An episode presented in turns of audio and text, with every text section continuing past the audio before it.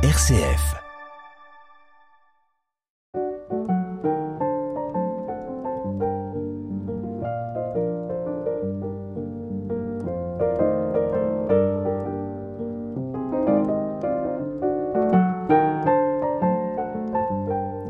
On se désole parfois que l'histoire de l'humanité ne soit racontée que sous l'angle des grands hommes qui l'ont faite. Aujourd'hui, nous vous présentons un nouvel ouvrage qui se charge de faire connaître l'influence et l'action des femmes qui façonnèrent le XVIIe siècle. Brossant le portrait de onze d'entre elles, Marie-Joëlle Guillaume fait ressortir combien leur vie intérieure a débordé largement le cadre de leur intimité et les a poussées à accomplir des exploits dans les domaines de la foi, de la culture et du gouvernement.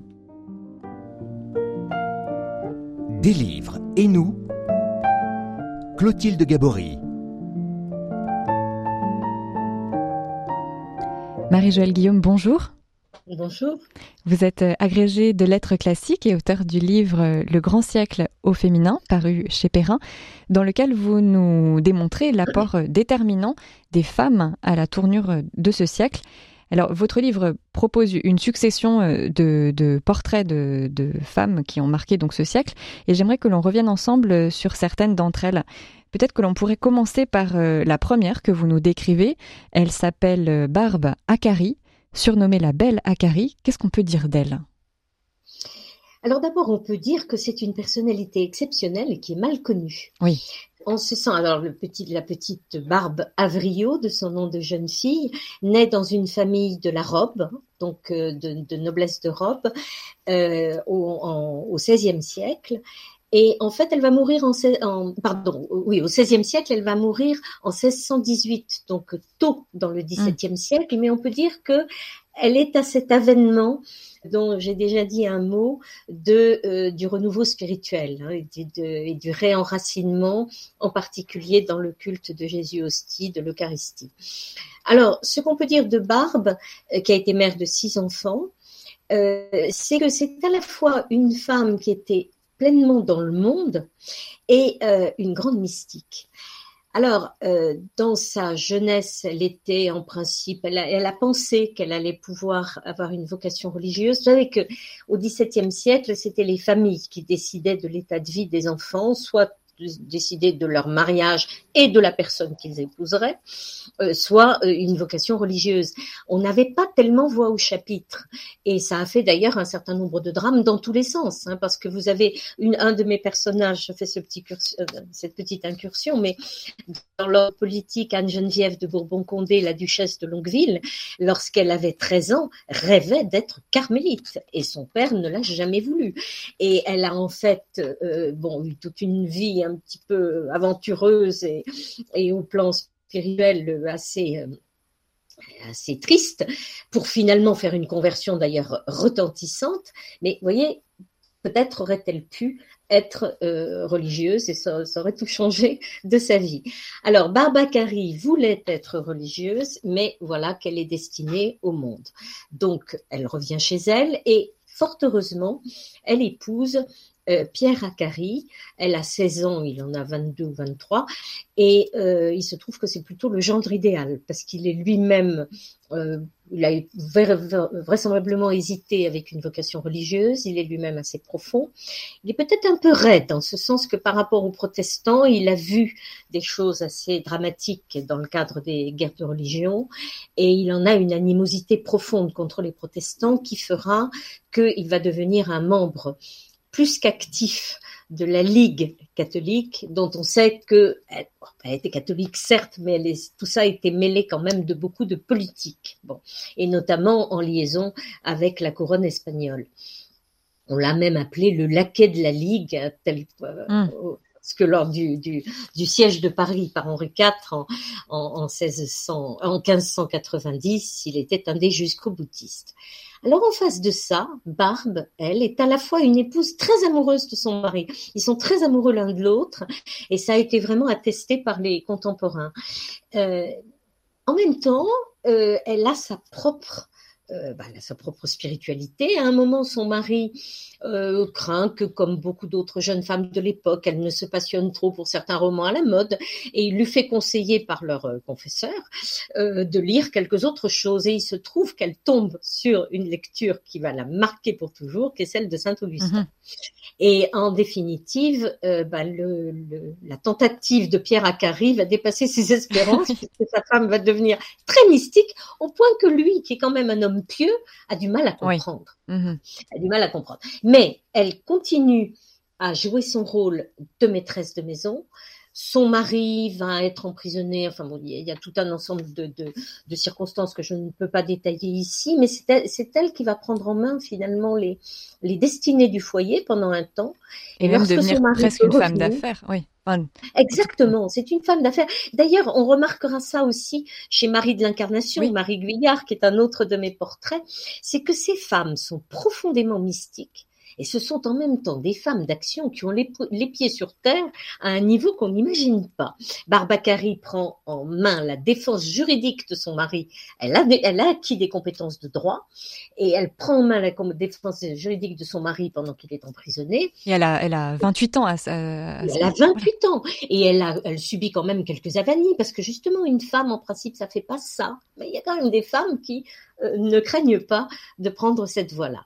Mais surtout, ce qui va suivre, c'est lorsque Pierre Acari est revenu et que l'hôtel, pendant une quinzaine d'années, va être vraiment le lieu, le creuset d'un renouveau mystique avec de grandes figures mystiques de Chartreux, de bénédictins, qui viennent à l'hôtel Acari et qui, comment dire, qui développent une vie spirituelle auprès de Barbe, qui a un charme incroyable, c'est vrai qu'on l'appelle la belle Akari, et qui va au fond nourrir toute cette vie spirituelle et tout ce qu'il y a autour, parce que l'hôtel Akari euh, recueille toutes sortes de gens de misère physique et morale et joue un rôle véritablement de creuset. Et puis en 1604, il y a le fameux voyage en Espagne de son cousin Pierre de Bérulle, en particulier de quelques autres, pour faire venir et installer le Carmel en France. Alors c'est ça qui est étonnant. Moi, j'ai en, lisant ce portrait, je me dis mais incroyable le rôle de cette femme laïque euh, dans l'entrée du Carmel en France. Ah mais absolument. Absolument. Alors son cousin, lui, est prêtre, Pierre de Bérulle, mais en fait, on, dit toujours que c'est Bérulle qui est allé chercher, c'est exact, les carmélites euh, en Espagne, pas tout seul d'ailleurs, avec toute une équipe, mais il l'a fait à l'instigation forte de sa cousine. Des livres et nous? RCF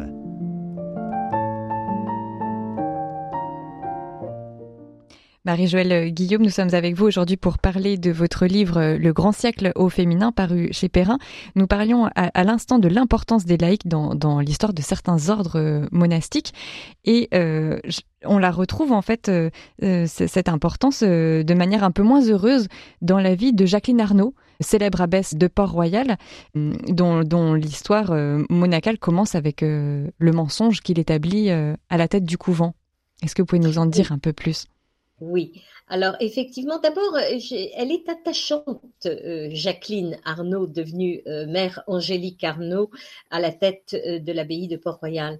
Elle est attachante, elle commence dans la vie par une révolte et une bonne révolte, parce que c'est le mensonge effectivement de son père et de son grand-père mmh. sur son âge qui ont permis d'avoir les bulles de lui permettant d'accéder à la tête du couvent, plus exactement d'être coadjutrice au point de départ, mais finalement après d'accéder à l'âge de 10 ans et demi à la tête du couvent de Port-Royal, alors que bon, ce n'était pas normal.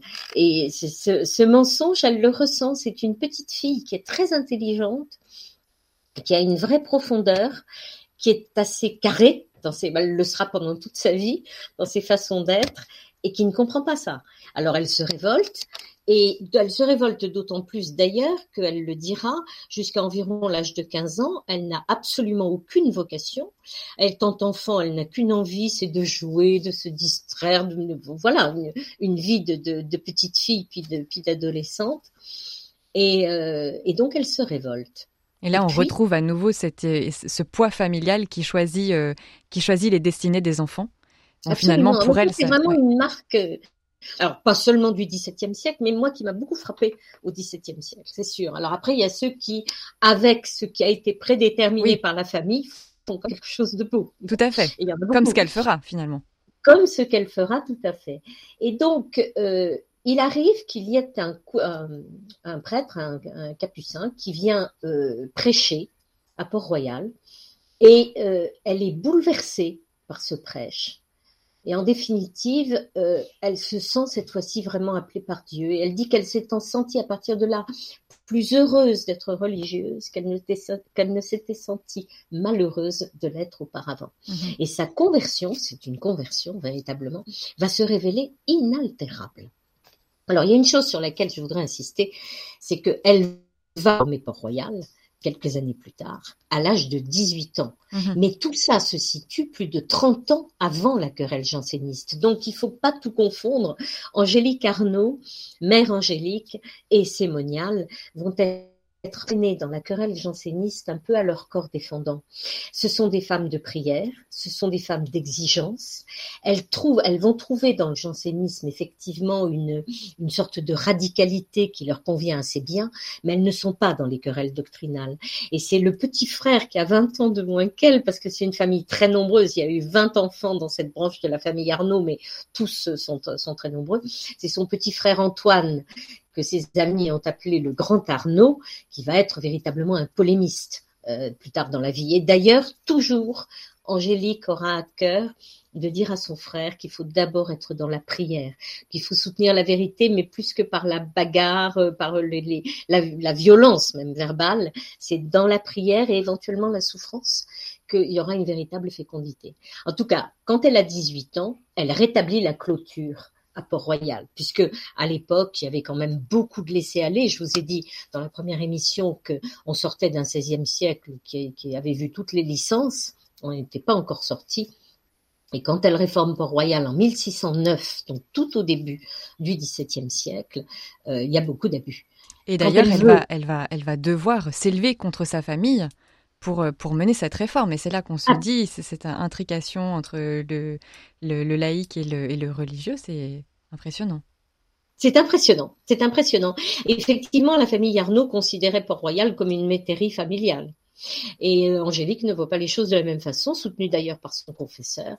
Et donc, dans cette fameuse journée du guichet en 1609, eh ben, elle refuse à son père, sa mère aussi, mais enfin c'est son père en mhm. l'occurrence, l'accès à l'intérieur du couvent. Alors sur le moment, c'est un drame. Bon, Sainte-Beuve l'a raconté dans son port royal, et j'en ai cité euh, certains, certains passages. Euh, c'est une, scène presque de tragédie classique, si vous voulez. Mais au bout du compte, eh ben finalement, le père va être amené à considérer qu'Angélique n'a pas tort, même s'il lutte contre cette euh, façon de, de voir et de faire et elle va mener dans son, toute son existence avec une grande exigence. Je le dis au passage, je vous parlais de Sainte-Jeanne de Chantal tout à l'heure, qu'elle va rencontrer Sainte-Jeanne de Chantal. Voilà, par l'intermédiaire de François de Sales. Il y a eu un moment où Angélique a cru qu'elle pourrait entrer à la visitation mhm. qui avait été créée peu de temps auparavant. Et en fait, eh ben, ça ne se fait pas. Et on est en droit de penser que si elle avait été sous la houlette mmh, de, Saint-François de, Sales, remarquez, il est mort assez vite, en 1622, mmh. mais enfin quand même, euh, le cours de sa vie aurait été différent, puisque à l'époque du jansénisme, ça va être le célèbre Jean du verger de Oran, abbé de Saint-Cyran, qui va prendre le pas à Port-Royal sur, sur, tout le reste. Oui, et vous dites très bien d'ailleurs qu'elle va passer sa vie à essayer de, de, ne pas avoir peur de Dieu, cette crainte que, que Saint François de Sales avait, avait finalement réussi à ôter de son absolument. de sa absolument. il, a, il a essayé de détendre sa vie spirituelle. Il semblerait quand même justement que les femmes ont tendance à en rajouter un petit peu dans l'exigence et ont besoin d'être détendues. Vincent de Paul devra faire la même chose vis-à-vis de toute proportion gardée vis-à-vis de Louise de Maria qui est une grande scrupuleuse. L'un comme l'autre disent mais écoutez le christianisme, c'est l'amour. Euh, Jésus vous appelle à plus d'amour et c'est par là que vous allez mener véritablement une vie spirituelle. Merci beaucoup Marie-Joëlle Guillaume pour euh, la présentation de votre livre euh, Le grand siècle au féminin paru chez Perrin, un livre que vous pouvez retrouver à la Procure Beaulieu.